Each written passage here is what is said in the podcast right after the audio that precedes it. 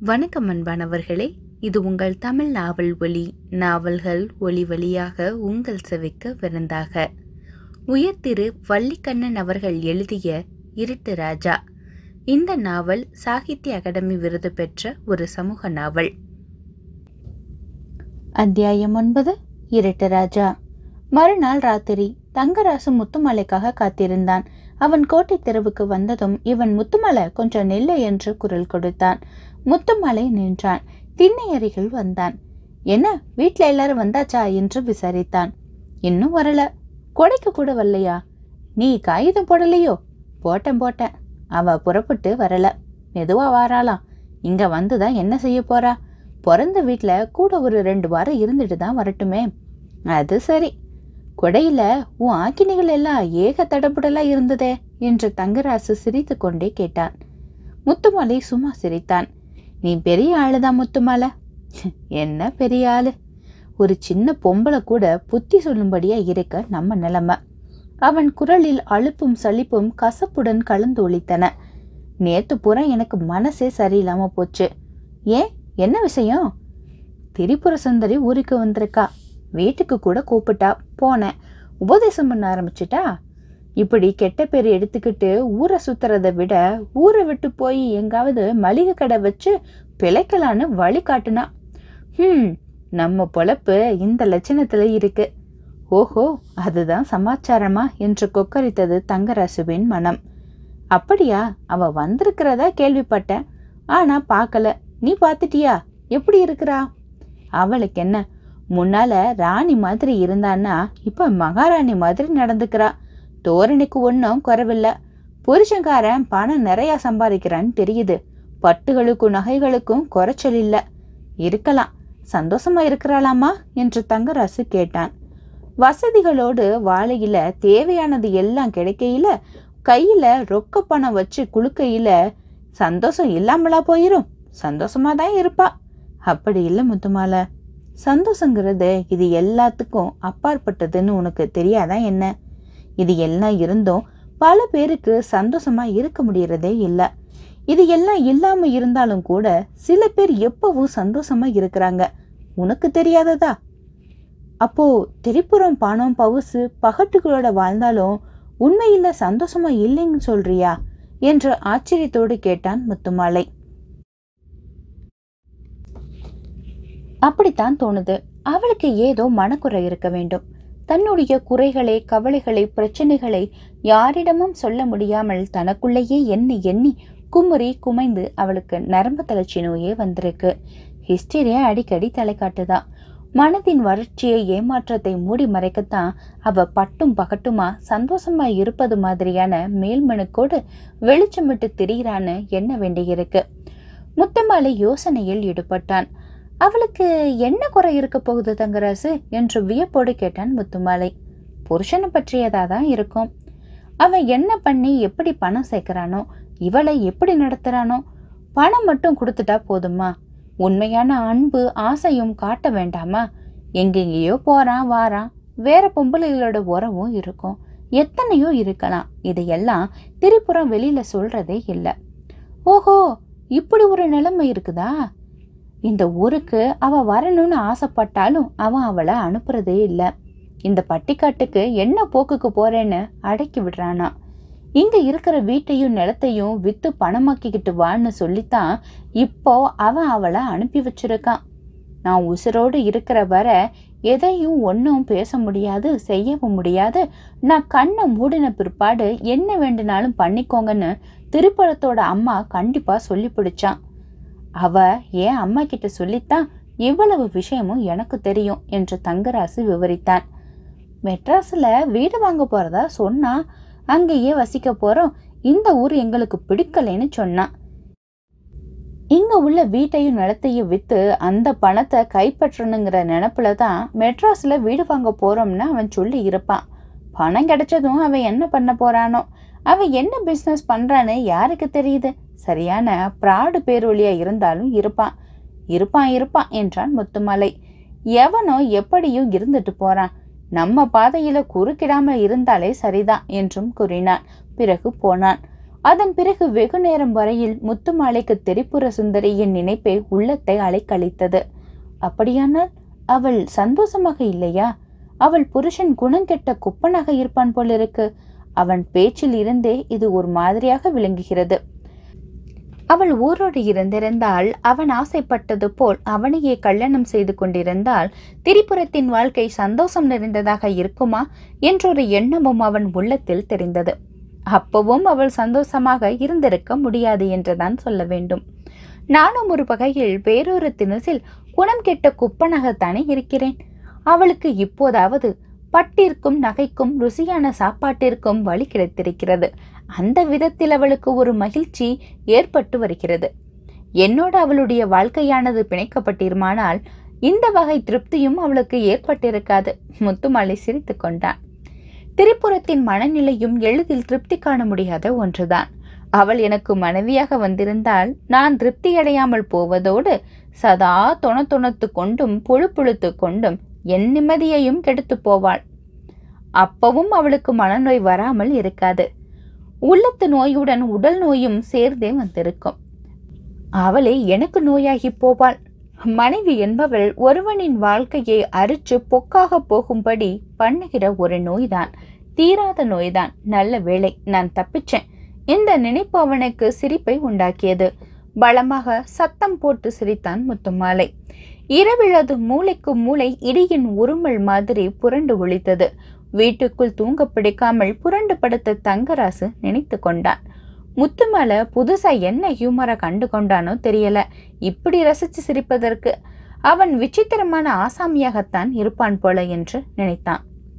அவன் அம்மா எதுக்குத்தான் இந்த கரிமுடிவான் இந்த போக்கு போறானோ? அவனுக்கு பைத்தியம்தான் பிடிக்க போது கூடிய சீக்கிரம் என்று முணுமுணுத்தாள்.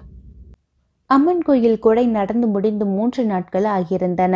கோயிலின் முன்னே போடப்பட்டிருந்த பெரிய கொட்டகை பந்தல் இன்னும் பிரிக்கப்படவில்லை.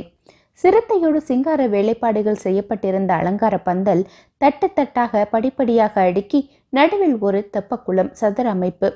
தென் இரு பக்கங்களிலும் கிணறுகள் வட்ட அமைப்பு கொண்டு பார்ப்பதற்கு வெகு அழகாக இருந்தது. ஒரு வாரம் கோயில் முன்னால் அழகு பந்தல் நிற்கட்டுமே என்று விட்டு வைத்திருந்தான் பந்தல்காரன். உடனடியாக வேறு இடத்தில் பந்தல் போட வேண்டிய அவசியம் அவனுக்கு இல்லை. அதனால் சாவகாசமாக பிரித்து கொள்ளலாம் என்று எண்ணியிருந்தான். கோயிலில் மீண்டும் பக்தர்களின் வருகை இல்லாமல் பெருச்சிற்று தோன்றலாயிற்று. ராத்திரி வேளையில்தான் முத்துமாலையும் அவனுடைய நண்பர்களும் அங்கே கூடுவார்கள். பகலில் ஆள் நடமாட்டமே இராது. பதினோரு மணி சுமாருக்கு பூசாரி வருவான் கதவை திறப்பான் நெய்வேத்தியம் என்று ஏதோ ஆக்குவான். அப்போது மடப்பள்ளியில் புகை வரும். கிணற்றில் தண்ணீர் எடுத்து அம்மன் சிலை இதர சிலவற்றை தேவதையில் சிலைகள் பழிபீடம் எல்லாவற்றையும் குளிப்பாட்டுவான். பூமாலையும் சாத்துவான். காக்கைகள் வந்து அருகில் உள்ள வேப்பமரத்து கிளைகளில் பொறுமையாக உட்கார்ந்திருக்கும். பூசாரி பழிபிடத்தில் சிறிது சோற்றை வைத்து நீர் தெளித்து நெய்வேத்தியம் பண்ணிவிட்டு அந்த சோற்றை சிதறி போடுவான்.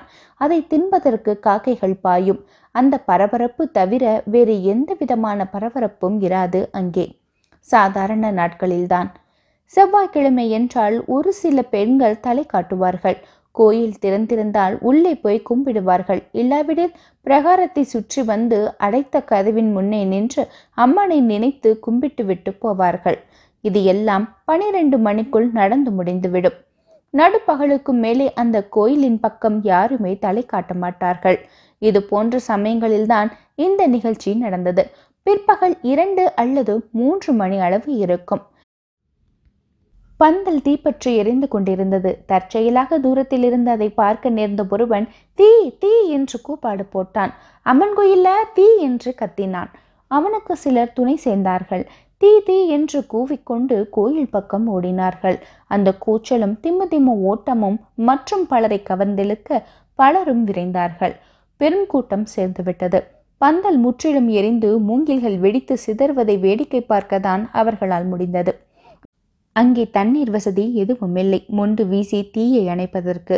மேலும் நன்கு காய்ந்த பிரம்பு பாய் மூங்கிலும் வேகமாக தீ பரவி படர்ந்து சாம்பலாகிவிட்டது. அரை மணி நேரத்துக்குள் எல்லாம் முடிந்து போயிற்று. தீ எப்படி பிடித்தது? யாராவது வைத்திருப்பார்களா? யார் பந்தலில் தீ வைக்கக்கூடும்? இப்படி ஒருவரை ஒருவர் கேட்டுக்கொண்டார்களே தவிர விளக்கம் மட்டும் கிடைக்கவே இல்லை. இவ்வளவுக்கும் முத்துமாலை வீட்டில் படுத்து சுகமாக தூங்கிக் கொண்டிருந்தான். அம்மன் கோயில் பந்தல் தீப்பிடித்து எரிகிறது என்ற தகவல் காதில் விழுந்ததுமே தனப்பாக்கியம் அவனை எழுப்பினார். பகலில் உறங்கும்போது முத்துமாலையை விழிப்புற வைப்பது அரும்பெரும் காரியமாகும். அவன் சரியான கும்பகரணனின் வாரிசு இந்த விஷயத்தில். ரொம்ப நேரம் உருட்டி புரட்டி சத்தம் போட்டு எழுப்பிய பிறகு அவனுக்கு விழிப்பு கண்டது. ஏன் இப்ப காட்டு கூப்பாடு போட்டு என்னை எழுப்புத? வீடா தீப்பிடிச்சு எரிஞ்சுக்கிட்டே இருக்கு என்று எரிந்து விழுந்தான். அவள் சிரித்து கொண்டே சொன்னாள் வீடு பத்தி எரியல அம்மன் கோயில் பந்தல் தான் எரியுது என்று. என்னது பந்தல்ல தீயா? என்று பதறி எழுந்தான் முத்துமாலை. நேத்தே பந்தலை பிரிக்கும்படி சொன்னேன் ரெண்டு நாள் கழிச்சு பிரிச்சுறேன்னு சொன்னான் சவத்து பயலுக்கு பிறந்த பயல எவன் தீய வச்சான் தெரியலையே என்று முணங்கிக் கொண்டே வேகமாக எழுந்தான். எரிந்து கருகி சாம்பலையும் புகையையும் சில மூங்கில்களையும் தான் அவன் கண்டான். கும்பலையும் பார்த்தான். என்ன செய்வது என்று புரியாமல் சும்மா சுற்றி வந்தான். என்ன முத்துமாலை இப்படி நடந்து போச்சு? தீ எப்படி பிடிச்சிருக்கும்? எவன் வச்சிருப்பான்? என்று துக்கம் விசாரிப்பது போல் ஆளாளுக்கு அவனிடம் வந்து கேட்டார்கள். அவனுக்கு எரிச்சல் வந்தது. எனக்கு என்ன தெரியும்? நானும் உங்களை மாதிரி தானே எவன் தீய வச்சானோ அவன் விளங்கவே மாட்டான் என்று தனது இயலாதனத்தை எரிச்சலோடு சாபம் கொடுத்து வெளிக்காட்டினான் அவன். ஊர்க்காரர்களால் எதுவும் செய்யவில்லை என்றாலும் தாராளமாக எல்லோராலும் பேச முடிந்தது. முன்பு எப்பவோ எங்கேயோ தீப்பிடித்து எரிந்த விஷயம் சுவாரஸ்யமாக விவரிக்கப்பட்டது. பாளையங்கோட்டையில் தசரா சமயம். ஒரு தடவை ஒரு அம்மன் கோயில் முன்னால இப்படித்தான் பெரிய கொட்டக பந்தல் மத்தியானம் பன்னெண்டரை மணிக்கு தீ பிடிச்சி எரிஞ்சது. எப்படி பிடிச்சதுன்னு கடைசி வரை கண்டுபிடிக்கவே முடியலை. பள்ளிக்கூடம் விட்டு பையங்க சாப்பாட்டுக்கு வீடு திரும்புகிற நேரம் அது. அதனால் படிக்கிற பையங்க கூட்டம் நிறையவே சேர்ந்துடுச்சு. திடீர்னு எப்படி தீப்பிடிச்சி எரியும்னு ஆராய்ச்சியில் இறங்கிட்டானுங்க அவனுங்க. படிக்கிறவனுங்க இல்லையா? ஆகவே புத்தி நல்லா வேலை செஞ்சது. பாஸ்பரஸ் எதையோ கொண்டு வந்து யாரோ பந்தலில் போட்டுட்டு போயிட்டாங்களாம். ஈரம் உலர்ந்து அது தானாகவே தீப்பிடிச்சு எரிஞ்சிருக்குமா அதுதான் பந்தலில் தீப்பிடிக்கிறதுக்கு காரணம்னு சொன்னாங்க. பா பாஸ்பரஸ் என்கிறத எப்போவும் தண்ணீர்லேயே தான் போட்டு வச்சுருப்பாங்களாம். அது மாதிரி இங்கேயும் பாஸ்பரஸ் வந்து வேலை பண்ணியிருக்குங்கிறீங்களா என்று கிண்டலாக சொன்னான் முத்துமலை. இல்லை முன்னால் நடந்த விஷயம் இப்போ நினப்பில் வந்துச்சு சொன்னேன்.